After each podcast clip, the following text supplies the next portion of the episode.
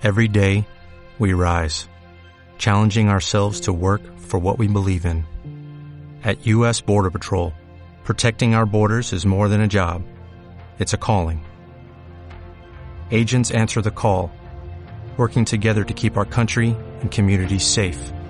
If you're ready for a new mission, join U.S. Border Patrol and go beyond. Learn more at cbp.gov/careers. Onda 7 Tenerife y Manzana Publicidad no se hacen responsables de las opiniones y comentarios vertidos en este programa.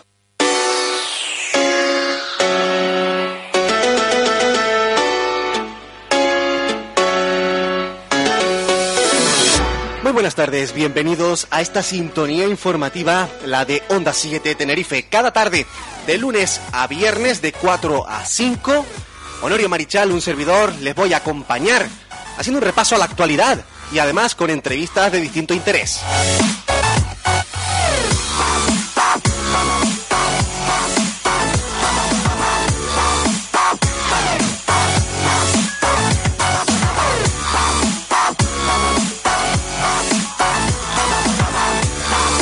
Hoy lunes 17 de marzo del año 2014, en el que nos encontramos con los periódicos y sus siguientes titulares. En el Diario de Avisos, las islas registran 90 adopciones en 2013, la cifra más baja de los últimos 10 años. La incidencia de la crisis, en especial en la tramitación internacional, se hace notar en el número de acogimientos. Además, el área para buscar crudo más cerca en Canarias que en Baleares. La superficie marina que han reservado compañías petrolíferas para explotar crudo se sitúa en Baleares entre los 35 y 40 kilómetros de la costa, mientras que en Canarias, en el caso de Fuerteventura, esa distancia es de menos de 10 kilómetros. Además, Rivero dice, la consulta debe hacerse y dar voz al pueblo.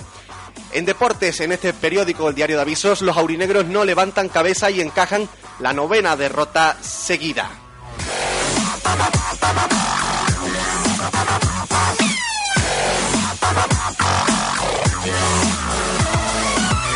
En cuanto al periódico El Día, abría con los siguientes titulares el día de hoy. En palabras de Milagros Betancor, diputada canaria del Partido Popular, desde 2011 la lista de dependencia está congelada. El Ayuntamiento de Santa Cruz de Tenerife pide al gobierno un impuesto por contaminar el aire. Además, el terreno se eleva en El Hierro, en parte de la isla, 2,1 centímetros durante el repunte sísmico. 270.000 canarios, la gran mayoría mujeres, padecen de incontinencia urinaria. Y además, en cuanto al carnaval, la piñata chica de Tacoronte celebra su coso en coches antiguos.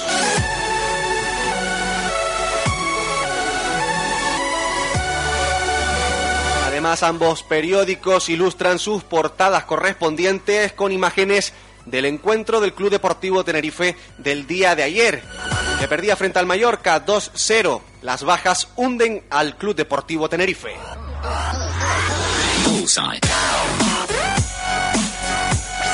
Estas fueron las noticias de ayer que aparecían en la prensa hoy, y nosotros les adelantamos las noticias de mañana. Ya saben que nuestra redacción está abierta las 24 horas al día, recibiendo la información. Destacamos las siguientes notas. La red GPS canaria confirma el creciente proceso de intrusión magmática bajo la isla del Hierro. Los datos de deformación del terreno registrados, no perceptibles a las personas, confirman un nuevo proceso que está reflejando la reciente actividad sísmica anómala. El Instituto Volcanológico de Canarias, el Involcán, informa del registro de desplazamientos horizontales y verticales anómalos en el Hierro por la red GPS canaria que opera este instituto, bajo la dirección del catedrático de la Universidad de Nagoya y colaborador científico del Involcán, Takeshi Saguilla.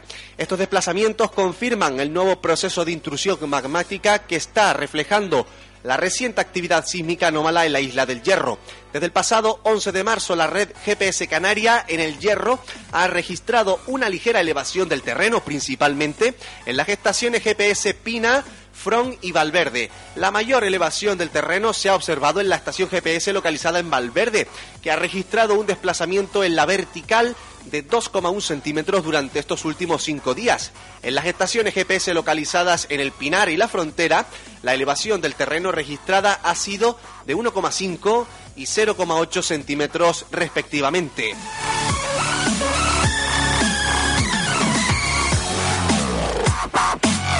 El Cabildo Insular de Tenerife abre la carretera de La Esperanza después de los trabajos de emergencia realizados en la vía.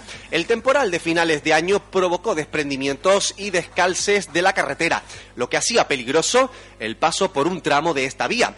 El Cabildo de Tenerife ha abierto ya en su totalidad la carretera Tenerife 24, la de La Esperanza, después de llevar a cabo trabajos de reconstrucción del muro de estabilidad de la calzada, con lo que actualmente todos los accesos al Parque Nacional del Teide se encuentran operativos. El pasado mes de diciembre, la Corporación Insular contrató una actuación de emergencia con una inversión de 154.000 euros al objeto de reparar esta vía que resultó dañada por el temporal de lluvia, viento y nieve que azotó a la isla a finales de año 2013. La tormenta provocó diversos desprendimientos y descalces en la carretera, como todos sabemos, por lo que fue necesario cerrarla al tráfico para garantizar la seguridad de los ciudadanos.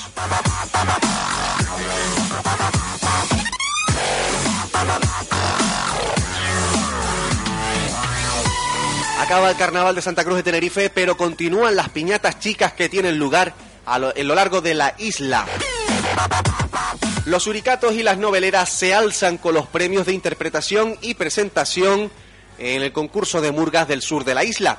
El concurso de murgas de Granadilla se celebró con éxito el sábado 15 en la Carpa de los Hinojeros. Las murgas, los suricatos y las noveleras se alzaron con los primeros premios de interpretación y de presentación respectivamente en el concurso de murgas de Granadilla de Abona y del Sur, celebrado la noche del pasado sábado 15 de marzo. La Carpa de los Hinojeros, que registró un llenazo absoluto, acogió esta fiesta carnavalera organizada por el Ayuntamiento de Granadilla de Abona a través de las Concejalías de Cultura y Juventud, y que se encuadra en un amplio programa de actos dedicados este año al mundo del circo. Los suricatos con 30 componentes interpretaron 2 temas, El Hipnotizador y Unidades Libres. Unidades Libres, Granadilla se va a pique, siendo su fantasía Soy murguero canarión, aunque me cambie de isla porque las pelotas chicharreras me gustan un montón.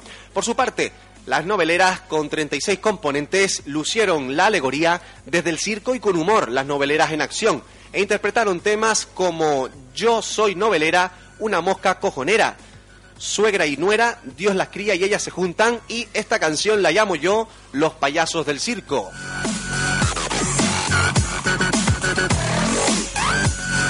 Felicidades para ellos, que se alzaban con los premios del concurso de murgas del sur de la isla. Regresamos a la zona metropolitana. La Universidad de La Laguna comenzará el curso académico 2014-2015 el 9 de septiembre. Rodrigo Trujillo, nuevo vicerrector de Investigación e Internacionalización de la ULL. El Consejo de Gobierno de la Universidad de La Laguna acordó hoy, lunes 17 de marzo, en sesión ordinaria, que la apertura del curso 2014-2015 se celebre el 9 de septiembre, al tiempo que también se ratificó por 36 votos a favor y una abstención el desglose del calendario académico para el resto del curso. Así, el primer cuatrimestre se desarrollará desde el 10 de septiembre hasta el 22 de diciembre del año 2014, mientras que el segundo abarcará desde el 26 de enero hasta el 20 de mayo de 2015. La convocatoria de exámenes de enero tendrá lugar desde el 8 al 24 del citado mes. La de junio comenzará desde el 25 de mayo hasta el 12 de junio, mientras que del 1 al 13 se celebrará la de julio y del 1 al 9 la relativa al mes de septiembre. De todas formas, les recomendamos a los estudiantes que acudan a la página de la ULL o acudan a nuestra página web ondasietetenerife.com para mantenerse informados respecto a las noticias que genera la Universidad de La Laguna. Además, como decíamos, en la Universidad de La Laguna, nuevo vicerrectorado. La hasta ahora vicerrectora de Investigación y Transferencia de Conocimiento, Catalina Ruiz Pérez, presentó hoy ante el Consejo de Gobierno su dimisión en el cargo por la detección de errores en la redacción del borrador, por la detección del borrador del Plan Estratégico de Investigación. A ello se une una nueva circunstancia por ella misma relatada, padece una enfermedad y debe por tanto someterse a tratamiento médico, lo que la obligará a estar de baja durante un tiempo y por tanto no podrá concluir este trabajo. El Consejo de Gobierno la despidió con un cerrado aplauso y el rector, don Eduardo Doménech, le expresó su consideración por su valentía y responsabilidad al asumir el error, al tiempo que le deseó suerte en el afrontamiento de su patología. Será ahora Rodrigo Trujillo, vicerrector de Internacionalización y Excelencia, quien asuma las nuevas competencias a través de un vicerrectorado refundido que pasará a llamarse de Investigación e Internacionalización. La policía local de Guía de Isora detiene a dos jóvenes por robo en una finca en Piedra Hincada. Los presuntos ladrones fueron sorprendidos por los agentes cuando huían con varios rollos de cable de cobre en las inmediaciones de una explotación agrícola. La policía local de Guía de Isora detuvo en la madrugada del lunes 17, es decir, del día de hoy, a dos jóvenes de 22 y 19 años de edad como presuntos autores de un delito de robo con fuerza, en concreto por sustraer cable de cobre procedente del sistema de riego automático de una finca agrícola en la parte alta del núcleo isorano de Piedra Hincada.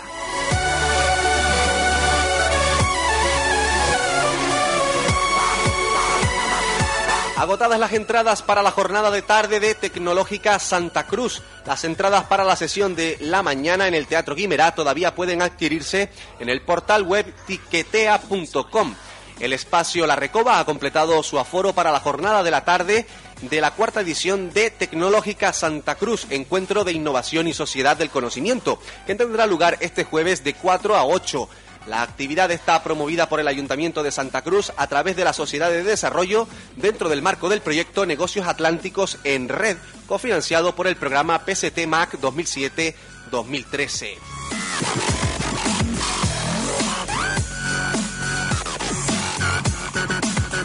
Acabamos de momento con la actualidad con esta nota de cultura. La Sala de Arte Paraninfo enseña la vida dedicada a la ciencia de Émilie du Chaillet. La Sala de Arte Paraninfo Pablo González Verá en la Universidad de La Laguna acoge hasta el 29 de marzo la exposición Émilie du Châtelet, una mujer para la ciencia, organizada por la Fundación Canaria Orotava de Historia de la Ciencia. En 10 paneles, esta muestra educativa enseña al público la vida y trabajos realizados por esta marquesa, que en la primera mitad del siglo XVIII cultivó la filosofía, las matemáticas, la física y la teología, convirtiendo su mansión de Sirey en un paraíso del conocimiento y en un teatro de las maravillas. El proyecto de la Fundación Canaria Orotava de Historia de la Ciencia comenzó en 2013 con la figura de esta mujer, con la intención de dar a conocer en cada edición el papel femenino a lo largo de la historia.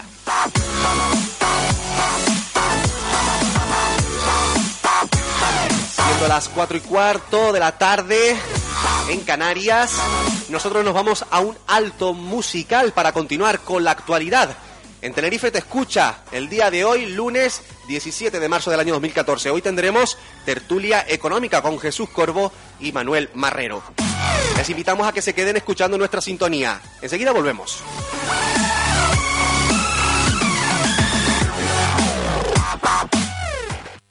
Suavemente, bésame, que quiero sentir tus labios besándome otra vez.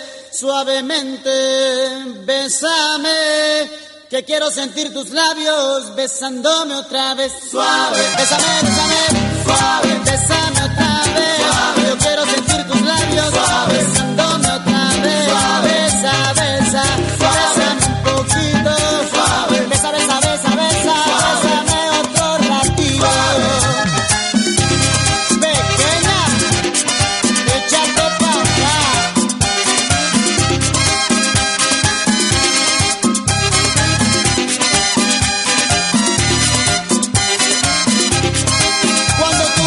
That's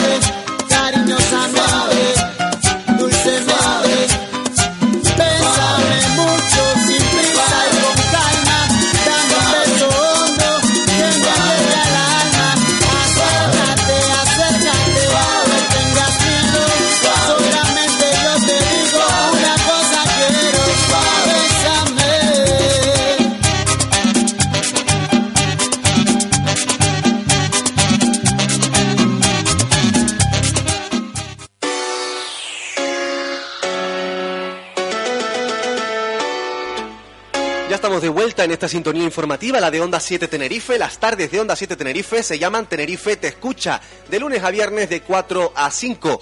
En nuestros diales en FM 97.990.2, en la isla de Tenerife, norte y oeste de Gran Canaria, este de La Palma y de la isla de La Gomera. También un saludo muy especial a todas aquellas personas que se conectan cada día más a escucharnos a través de nuestra emisión digital, a través de internet, en nuestra página web ondasietetenerife.com y también a través de la aplicación TuneIn en emisión local para sus smartphones, estos teléfonos modernos y tecnológicos.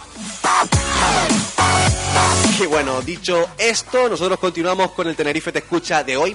Hoy con tertulia económica, como siempre, lo hacemos con los dos puntales que tenemos en nuestra isla. Tenemos en los estudios a Jesús Corbo, que es secretario en Tenerife de la plataforma agraria canaria Palca. Además es presidente del Consejo Regulador de los Vinos del Valle de la Orotava y presidente de la bodega comarcal Valle Oro. Don Jesús Corbo, muy buenas tardes. Buenas tardes, Honorio. Un placer, como siempre, tenerle con nosotros. También tenemos al otro lado del hilo telefónico, al puntal del sur, a don Manuel Marrero, que es concejal de Agricultura del Ayuntamiento de Arico, además presidente de la bodega comarcal Cumbres de Abona. Don Manuel, muy buenas tardes. Hola, buenas tardes, Jesús y todos los radioyentes. Buenas tardes, Manolo. ¿Qué tal el ojo, Manuel? Mejor. Te operaron, ¿no? Sí, me operaron y ya he recuperado el 50% de la visión. Ah, bien, muy bien. Sí, muy bien. Sí. Ahora es recuperación. Recuperación. Pues. Esos percances que ocurren cuando se trabaja tanto como hace don Manuel. Bueno, pero ya lo que nos interesa es que se recupere al 100% y sobre todo, una alegría tenerle de nuevo a los dos reunidos en esta sintonía, que bueno, por algunas cosas también serán los carnavales y el tema de salud, sobre todo, nos han tenido un poco dispersos. Pero bueno, ya nos encontramos de nuevo aquí al pie del cañón, porque tenemos muchas cosas que hablar. Me gustaría sacar un tema. Veníamos hablando con Jesús Corbo fuera de antena. Está en un tema de candente actualidad, la reforma del REF, del régimen económico y fiscal. Me gustaría que compartiera con don Manuel, bueno, la visión que tiene don Jesús Corbo sobre este tema. Don Jesús, adelante. Bueno, el REF, el presidente del gobierno convocó la semana pasada a todos los agentes sociales para tratar el REF. El REF es un mecanismo importantísimo y debe de permitir poner en igualdad a todos los canarios con el resto del territorio nacional. Eso es lo que es el REF. Ello implica un establecimiento de un diferencial sobre el resto de medidas generales aplicables en el conjunto de España. El REF, como lógico, debe servir para compensar los costes derivados de la ultraperiferia. Como nosotros somos una superficie ultraperiférica de Europa, pues es para compensar los costes derivados de esa superficie, que somos ultraperiférica, permitiendo con este caso la competencia en igualdad de condiciones de las empresas canarias con el resto de los y a los ciudadanos, el compensarles en los servicios públicos y sea en igualdad de costes y precios. Eso es lo importante en el REF, es lo más importante. Y en definitiva resulta necesario afirmar dos grandes principios, ¿no?, del REF, dos grandes principios dentro del REF económico. Primero, la actividad económica en Canarias no debe de situar al archipiélago en desventaja con respecto al territorio nacional. Eso es importante, ¿no? Y no debe de haber tampoco disminución del gasto público. Eso es otra de esas dos partes importantes, ¿no? Es lo más importante que tiene el REF. Fue importante porque intervinieron todos los agentes sociales. Sin embargo, ya hace aproximadamente un mes, lo que son las organizaciones agrarias, planteamos en otra reunión en la presidencia del gobierno nuestros puntos de vista sobre algunas cuestiones que luego las diré, que son como el AYEN y el RIF, en cual las organizaciones agrarias puntualizábamos sobre estos dos apartados, del AYEN y del RIF. Y ya luego lo explicaré un poco en qué consiste el AYEN y el RIF dentro del régimen económico y fiscal de Canarias. Don Manuel, en cuanto al tema de la AYEN, la reforma del régimen económico y fiscal, el REF, este estatuto económico espacial, este marco económico que tenemos en Canarias, bueno, y el tema de lo que la RIF, de la Reserva de Inversiones de Canarias, ¿cuál es su punto de vista? Sí, es un marco importantísimo que hay que estar al loro y al día, porque sin el REF lo tendríamos muy difícil en Canarias debido a la lejanía que tenemos de la península, ¿no? Pero, don Manuel, pero yo me gustaría hablar hoy una primicia. Bueno, adelante. Una primicia en el sur de Tenerife, que es que el Ayuntamiento de Arico se ha hecho con la quesería de Arico, el Cabildo se la ha entregado al Ayuntamiento de Arico, y por todo este año esperamos ponerla en marcha y que vuelva otra vez el queso de Arico por todas las latitudes de Tenerife, por lo menos. Vaya, una excelente noticia. La verdad que nos gusta mucho eso que nos acaba de adelantar en primicia don Manuel Marrero, además concejal de Agricultura del Ayuntamiento de Arico. Es una labor muy importante esa que se ha hecho.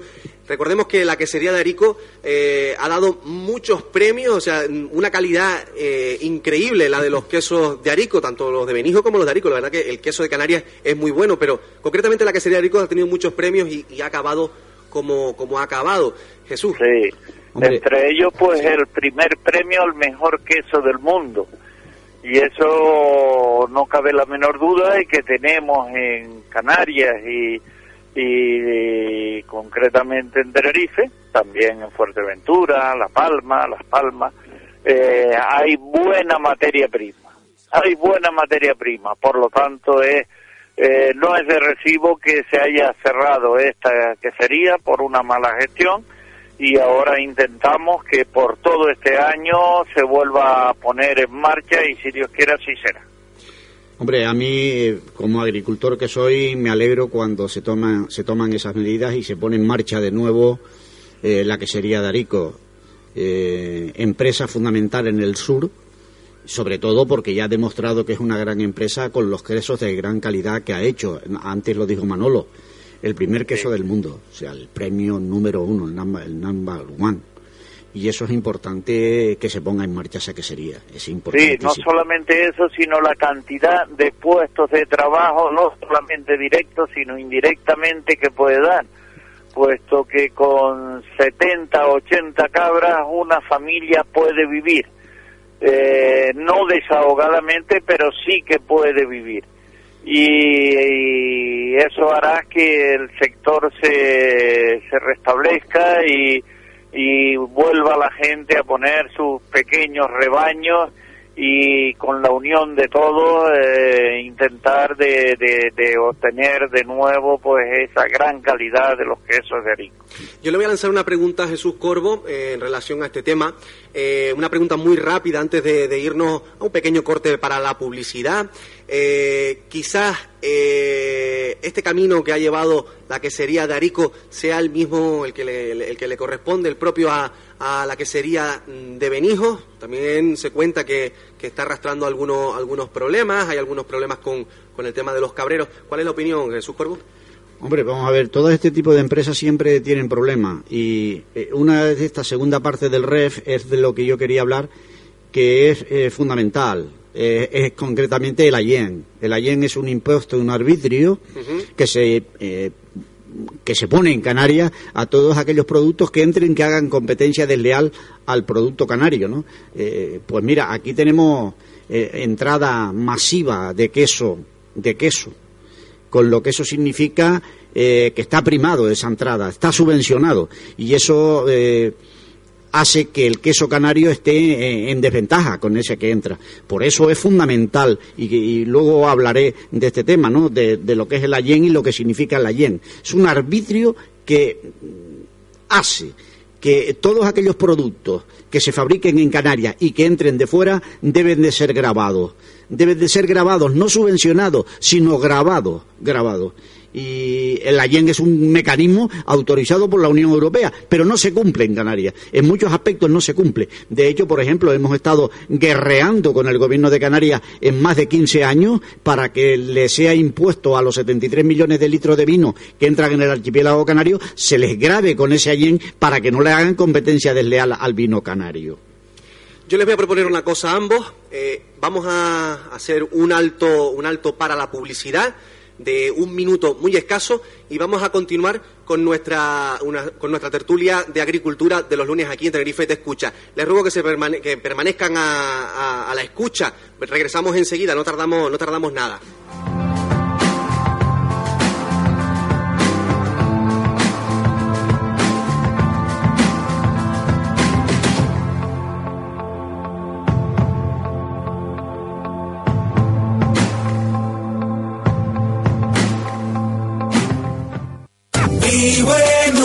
Onda 7, 7 islas, una sola voz. La gente se mueve.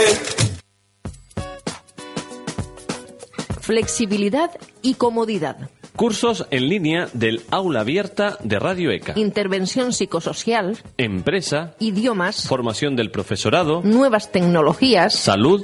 Medio ambiente. Y fe y cultura. Póngase una meta. La formación es el camino. Radio ECA. Más información en el teléfono 902-312-212 o en la web radioeca.org.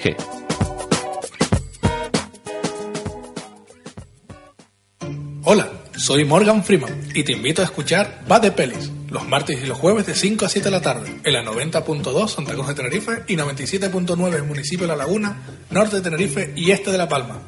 Onda 7 Tenerife. Pero tú no eres Morgan Freeman. Da igual, en la radio nadie nos ve. Escúchanos, ¿eh? Con identidad propia, cercana, dinámica, profesional y con mucho corazón. Onda 7, estamos en el aire.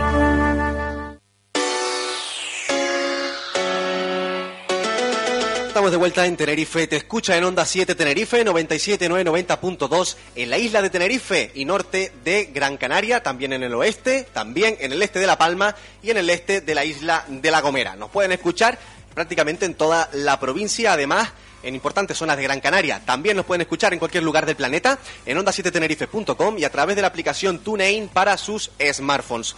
Lo prometido es deuda. Después de cumplir con la pauta publicitaria, continuamos con la tertulia económica. Jesús Corbo, nos habíamos quedado con estas conversaciones sobre las queserías, sobre el régimen económico y fiscal. ¿Y cómo se puede justificar? Antes de nada, don Manuel, ¿sigue usted por ahí? Sí, aquí estamos. Perfecto. Ahora ya estamos todos, hemos pasado lista. La pregunta, muy directa, ¿se ajusta? Mayor o menor medida se ajusta a nuestras necesidades, las de esta tierra, las de las Islas Canarias, este régimen económico y fiscal. Hay que hacer una reforma profunda en el texto original, como agricultor, como empresario, ¿cómo lo ves? Sí, vamos, el REF tiene que sufrir una profunda reforma, no cabe duda que el REF nació en el año 1972, me parece que fue cuando la gran crisis del petróleo, y ya en este momento ha transcurrido muchísimo tiempo y necesita una reforma bastante profunda. Antes hablaba yo del AYEN, el AYEN es ese mecanismo importantísimo para que aquellos productos que entren en Canarias no le hagan competencia desleal al producto canario, atajen el producto externo en su llegada a Canarias, cosa que hasta ahora no lo ha cumplido el Gobierno de Canarias. El Gobierno de Canarias se ha limitado a mirar eso desde otro punto de vista y ha dejado descompensado lo que es la empresa canaria. Nosotros, por ejemplo, yo que estoy en la plataforma agraria de Canarias, he dicho que, y se lo dije así al presidente del Gobierno, con respecto a la AYEN, para todos los productos de terceros países que compiten con los canarios, o sea, que sea grabado todos aquellos productos de terceros países que compitan con los canarios. Segundo, subir los tipos actuales al máximo posible a los que ya están obligados o que ya están tributando o que puedan tributar, al máximo posible. Por ejemplo, el vino en este año es un 5%, cuando se le puede aplicar un 20%. Date cuenta que con la entrada del costo del vino prácticamente es irrisorio el gravamen del AYEN, es un 5%. No cabe duda que hemos empezado y ya eso es importante, pero hay que elevarlo hasta por lo menos hasta un 20%. También queremos que aquellos productos que no tributan, que ya empiecen a tributar, como ha ocurrido con el vino, que va a tributar en el año 2014. Se lo ha pasado sin tributar y este año es cuando ha empezado a tributar. Por eso pedimos un arbitrio a los que todavía no tributan, que tributen también. Y mención especial, ya lo acabo de decir, a los vinos, las carnes, las papas, las naranjas, todos esos productos que son de nuestra tierra, que están compitiendo con los de fuera, con unos precios muy bajos, porque además a esos precios bajos que están entrando tienen que competir con los nuestros, que nosotros sufrimos la lejanía, el transporte, la superficie, que son pequeñas superficies y que los costos productivos son muy elevados como consecuencia. En el vino lo tenemos claro, aquí no se pueden meter grandes máquinas como ocurre en la península, porque tú metes una máquina y si te descuidas en la huerta queda la máquina media fuera, porque aquí las extensiones son muy pequeñas. Y con el RIF hemos dicho una cuestión sola, eso es lo que yo he dicho, una cuestión sola: no a la inversión de los beneficios fiscales fuera de Canarias. Para mí, sí. La pregunta es, ¿no hay dónde invertir en el archipiélago? ¿Por qué tienen que esos beneficios del RIF tienen que salir fuera de Canarias? No. Que se inviertan en Canarias, que es lo que hay que hacer.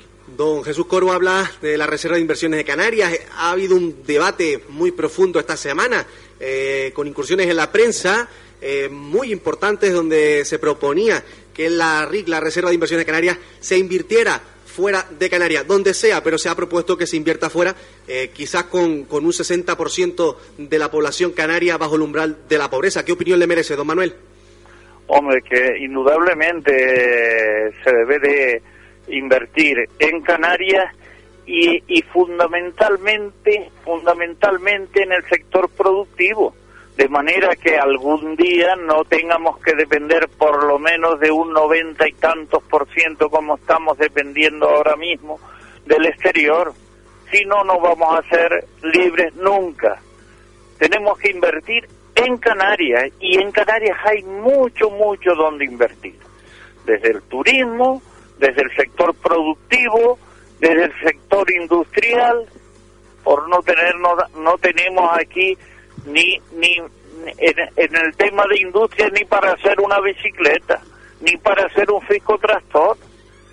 Tenemos que invertir aquí, indudablemente, porque además, si invertimos aquí, podemos lograr que el sector productivo aquí llegue a producir más y llegue a ofertar más y llegue a bajar la cesta de la compra de verdad, que es lo que no está sucediendo en este momento. No es posible que un ama de casa, porque no lo puede pagar, tenga un kilo de queso 12 o 14 euros, 2.500 de las antiguas pesetas. Eso no puede ser hoy en día. Desde Palca, Jesús Corbo, ¿cuánto estiman que equivale en porcentaje en cuanto a lo que consumimos y lo que producimos? ¿Cuánto producimos en esta tierra y cuánto se está importando? Nosotros producimos exactamente, prácticamente el 8% de lo que consumimos. Eso es grave, eso es muy grave. Eso es muy grave. La FAO dice que debe de ser el 50%, lo que debe mantener la superficie a la población, en un 50%. Nosotros estamos en el 8%. Y aparte de eso, es una superficie muy pequeña, ultraperiférica, y tenemos un problema grave, que se está abandonando todo el sistema. O sea, toda la agricultura se está abandonando. De hecho, teníamos 196.000 hectáreas y vamos por 36. Eso es muy grave. Eso es muy grave, eso es gravísimo. Ante cualquier contingencia que no nos entre de fuera, nos morimos de hambre. Nos morimos de hambre. Y eso es realmente terrible para una superficie como Canarias, que esté sometida, y ya bien lo dice Manolo, o sea, hay que invertir en Canarias. El RIF no puede permitirse que el dinero salga fuera de Canarias. con la falta y lo fundamental que es para el sistema. O sea, que se ponga en marcha toda la superficie agraria posible, no que estemos en un 36%, cuando hace 30 años estábamos en un 196.000 hectáreas.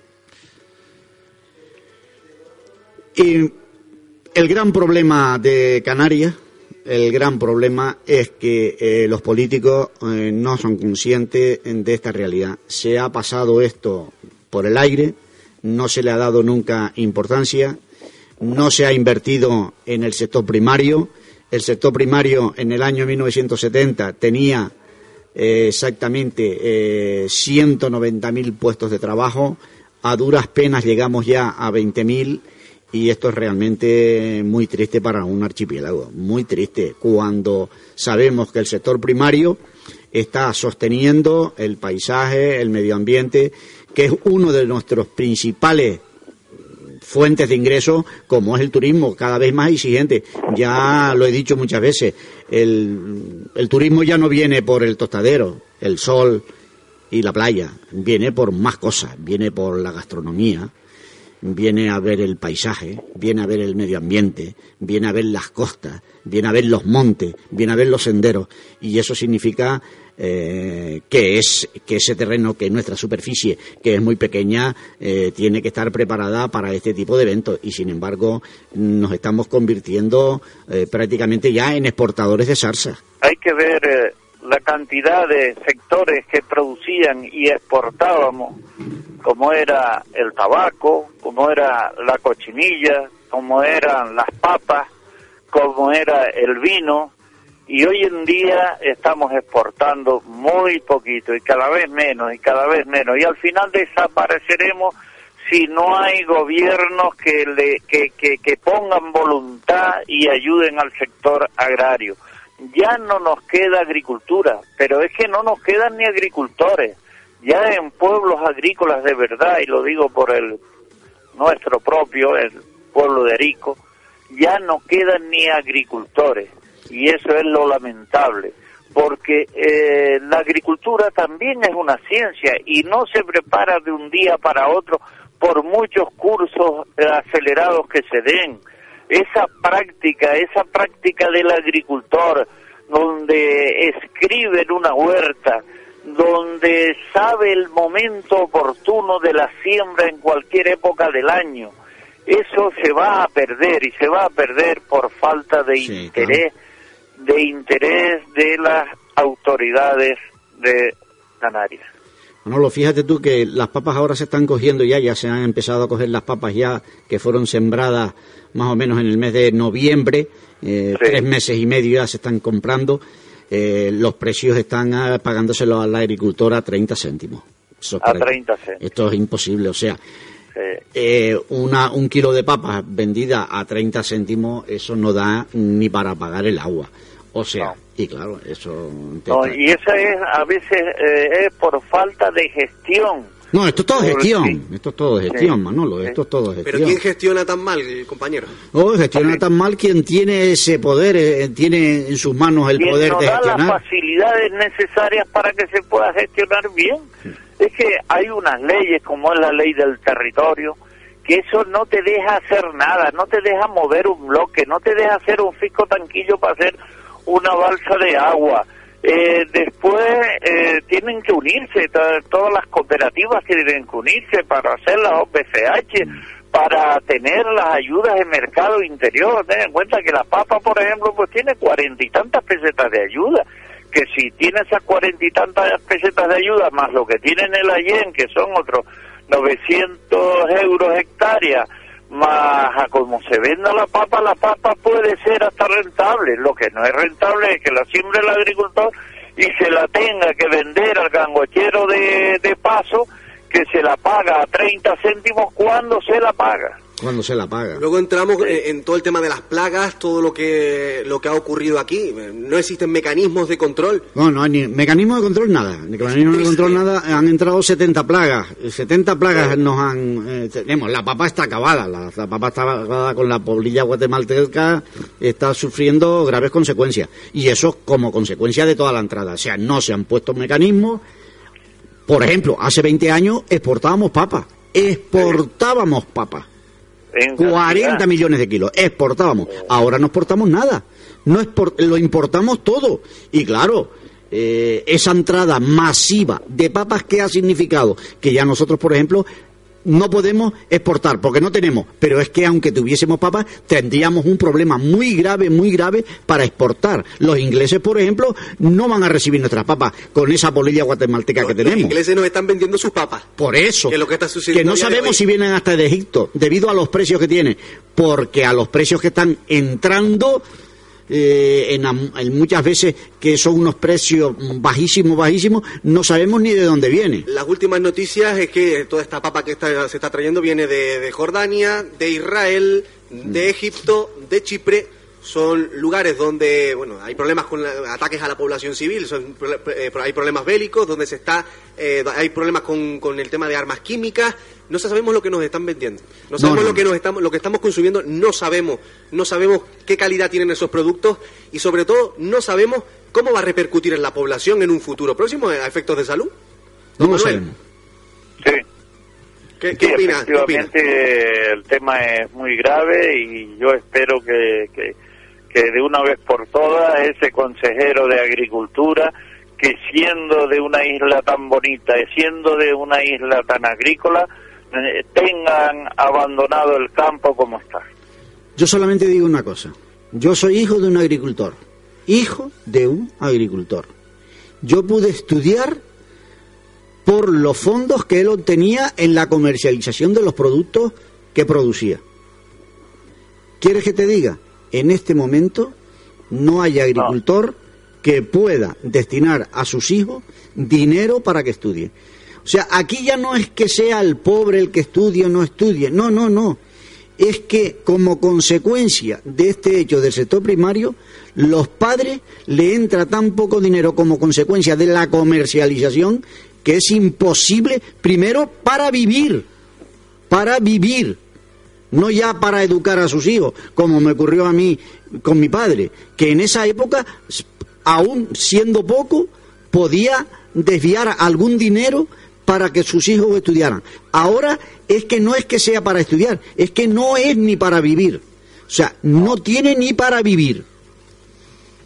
Es triste, estamos en una situación lamentable, todos los sectores de la sociedad, en nuestro caso la Canaria, que es la que nos toca de cerca, que es la que vivimos aquí, vienen arrastrando todo el tema, toda la cuestión de la crisis económica. Se está dejando notar mucho los agricultores, por ejemplo, ya si no tienen dinero para comprar productos básicos ya, a día de hoy no tienen dinero para comprar productos básicos, compran semillas de baja calidad porque no se pueden permitir otra mejor, y además tampoco le pueden poner a la tierra los abonos necesarios, toda la cuestión de fertilizantes necesarios, porque no los pueden permitir. Los ganaderos no tienen ni para echarle de comer a sus animales. Lo que está diciendo Manolo, no tienen... vendiendo las cabras a 40 euros la cabra, porque no tienen ni para echarles de comer. Hombre, por eso me alegré antes cuando el ayuntamiento, dice Manolo, que el ayuntamiento de Arico, se va a hacer cargo de la quesería.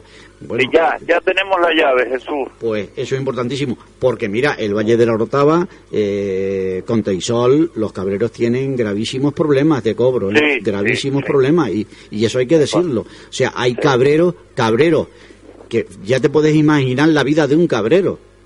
Ya te puedes imaginar de la vida. Todos los días del año. Ahí no hay un día de descanso. Sí. No hay el sábado se descansa y el domingo también se descansa. No. Él trabaja lunes, martes, miércoles, jueves, viernes, sábado y domingo. Las cabras ni las vacas entienden de días de descanso. Tienen que comer. Tienen que comer y tienen que ser ordeñadas todos los días. Las cuadras, todos los días y a la misma hora. Y encima, que tú entregues tu producto, leche para hacer el queso a una quesería, y que se pase 6, 7, 8 y 9 meses sin pagarte, eso es realmente terrible, ¿eh? Terrible. Lo más triste, además, con todas las enfermedades que están entrando, un animal necesita un veterinario a cualquier hora del día, hay que estar ahí, eso es dinero que hay que pagar al contado. Y si se te muere el animal, también tienes que pagar para un seguro para que te lo vengan a retirar. También. Es triste. También. O sea, tienes que tener un veterinario fijo, tienes que, si se te muere un animal, tienes que pagar para que te lo retire. Tienes para, a lo mejor tienes 40 o 50 cabras y tienes que tener un certificado de desratización de la granja que te vale 1.000 y pico euros. ¿De dónde sale? ¿De dónde sacamos? ¿De dónde sacan los ganaderos ese dinero? Es imposible. Tienen que pagar eso todo. Y sin embargo, el gobierno de Canarias y el gobierno de España, a los vitivinicultores y a muchos sectores más, no le pagan la ayuda desde el año 2010. Fíjate tú cómo se come eso. O sea, él exige todo. Ya lo dijo antes Manolo, que para hacer una huertita, para arreglarla, para hacer un estanque pequeñito, para hacer un cuarto de apero, permisos, sobrepermisos y contrapermisos, proyectos, lo que eso significa para el agricultor. Bueno, pues este monstruo de administración, cuando tiene el compromiso de ayudar a los agricultores y pide permiso a Europa, y Europa le concede ese permiso, luego se desentiende y no le paga la ayuda. O sea, esto es magnífico. Y llevan los viticultores y algunos agricultores más sin cobrar desde el año 2010, 2011, 2012 y 2013, que estamos aproximadamente hasta el 2012 en 13 millones. Y si metemos el año 2013, estaremos en 19 millones de euros. Y así estamos. O sea, esto es un gobierno realmente terrible para el sector primario.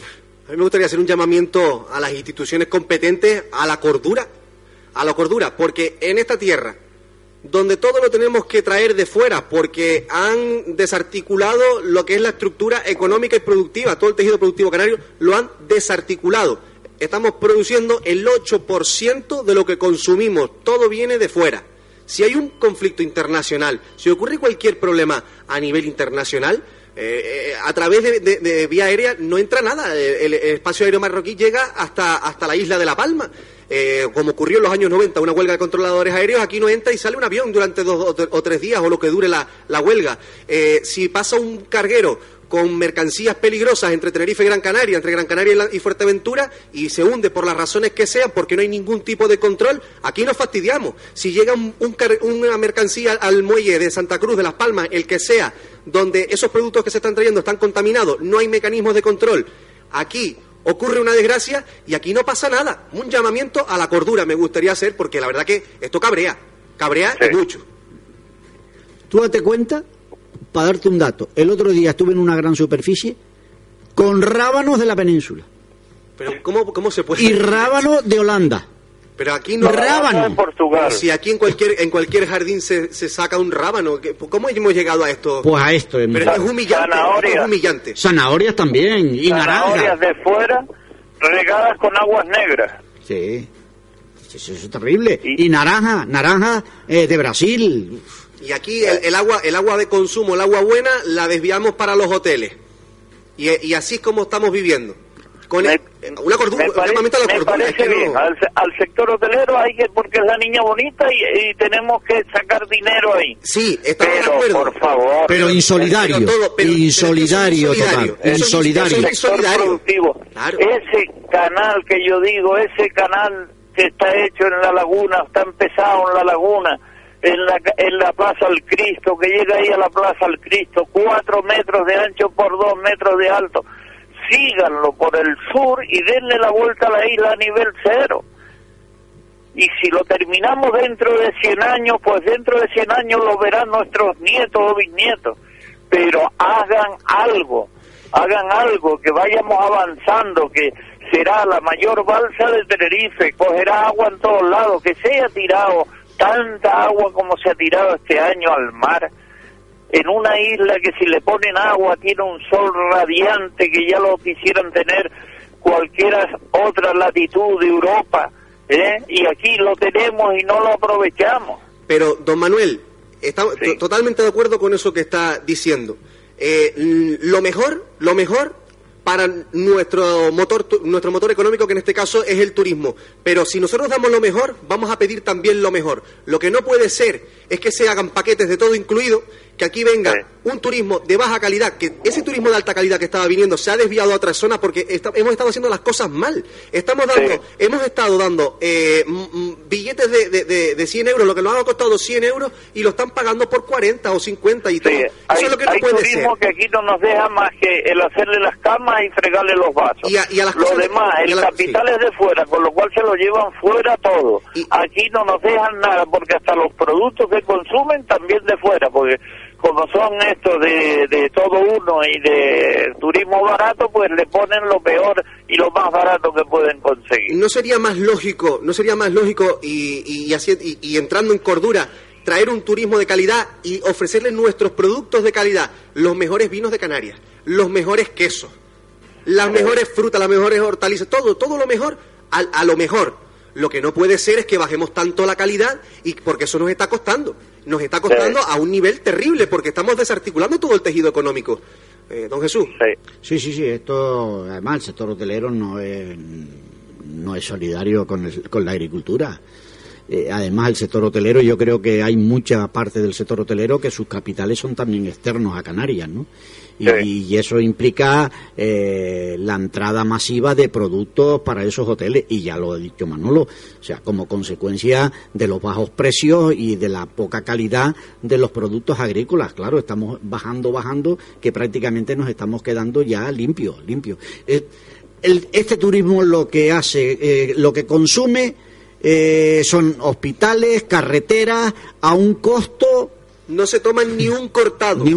Vienen a la laguna, yo los he visto, y no se toman ni un cortado. Y a comer a determinada compañía de que hacen hamburguesas internacionales, que todo a comer barato, a ver lo que pueden, playa.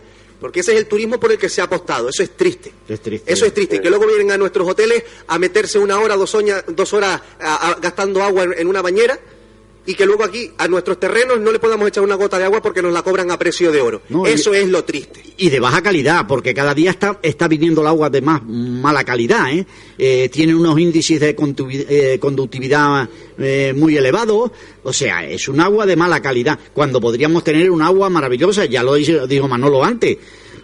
Todo este canal que tenemos en esta ciudad, ¿por qué? ¿Por qué se pierde al mar? Rentabilizar nuestros recursos naturales, y no lo estamos haciendo. Nada. En fin, nosotros nos vamos a ir porque no nos queda tiempo para más, pero vamos a acabar con una nota de color, una alegría. Vamos a hablar de un vinito por lo menos cada uno que nos recomiende, ¿vale? ¿Les parece? Una marca de vino, algo nuestro de aquí, que de sus propias bodegas o de algo que hayan probado, vamos a recomendárselo a nuestra audiencia como hemos venido haciendo en otros programas. Don Manuel. Venga, recomiéndenos ese vino. Bueno, pues yo no le puedo recomendar más que el Flor de Charna Blanco Seco, que es un excelente vino. Sí, mala recomendación no es. Y que es otro de los sectores que ahorita se nos va. Pero se nos va porque además no hay uvas. Además los agricultores van desapareciendo, claro, y nos vamos quedando sin uvas. Don Jesús. Bueno, Jesús Corbo no puede dar ningún nombre, pero barra usted para casa si quiere. No hay ningún problema. Yo soy el presidente del Consejo Regulador del Valle de la Orotava y puedo decir que los vinos de la Orotava son unos magníficos vinos, como todos los del archipiélago, sí, pero hay que consumir nuestros productos. Tiene que consumirse nuestros productos, porque el viticultor ya está en una tesitura que ya su producción es por puro sentimentalismo, no porque es rentable. Ya sostiene la viña por puro sentimentalismo, porque su padre era también a lo mejor viticultor y porque ya le da hasta vergüenza y pena tener que abandonar esa tierra. Pero la verdad es que esa situación está llegando. Primero, las ayudas se nos niegan las ayudas, la uva está bajísimo su precio, porque no hay comercialización, es muy baja la comercialización. Tengo solamente que dar un dato. El año pasado entraron 73 millones de litros a Canarias, y Canarias en su producción para vinos de calidad solamente dio 6 millones de litros. O sea, con esto tenemos que decir todo. Qué tristeza. Bueno, nosotros nos vamos a quedar aquí, pero regresamos el próximo lunes con más tertulia de agricultura. Aunque Tenerife Te Escucha continúa a lo largo de la semana con distintos temas de actualidad. Nos vamos a ir ya, vamos a despedir a nuestros dos puntales de la isla de Tenerife, el puntal del norte, don Jesús Corbo, secretario de Tenerife de la Palca, Plataforma Agraria Canaria, presidente del Consejo Regulador de los Vinos del Valle de la Orotava y presidente de la bodega comarcal Valle Oro. Muchas gracias por haber participado. No hay que, a ti, Honorio. Don Manuel Marrero, el puntal del sur, concejal de Agricultura del Ayuntamiento de Arico y además presidente de la bodega comarcal Cumbres de Abona. Muchas gracias. Gracias a ustedes, gracias a ti, Honorio. Esto ha sido todo por hoy. El Tenerife Te Escucha de hoy acaba. Le dejamos con Mario Infante con la programación en directo de Onda 7 Tenerife. Nosotros regresamos mañana de 4 a 5 de la tarde. Se despide un servidor, Honorio Marichal. Muchas gracias.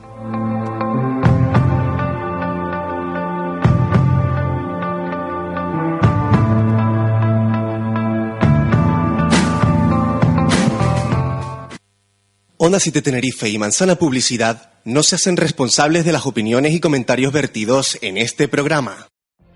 What if you could have a career where the opportunities are as vast as our nation, where it's not about mission statements, but a shared mission? At U.S. Customs and Border Protection, we go beyond to protect more than borders. From ship to shore, air to ground, cities to local communities, CBP agents and officers are keeping people safe. Join U.S. Customs and Border Protection and go beyond for something far greater than yourself. Learn more at cbp.gov/careers.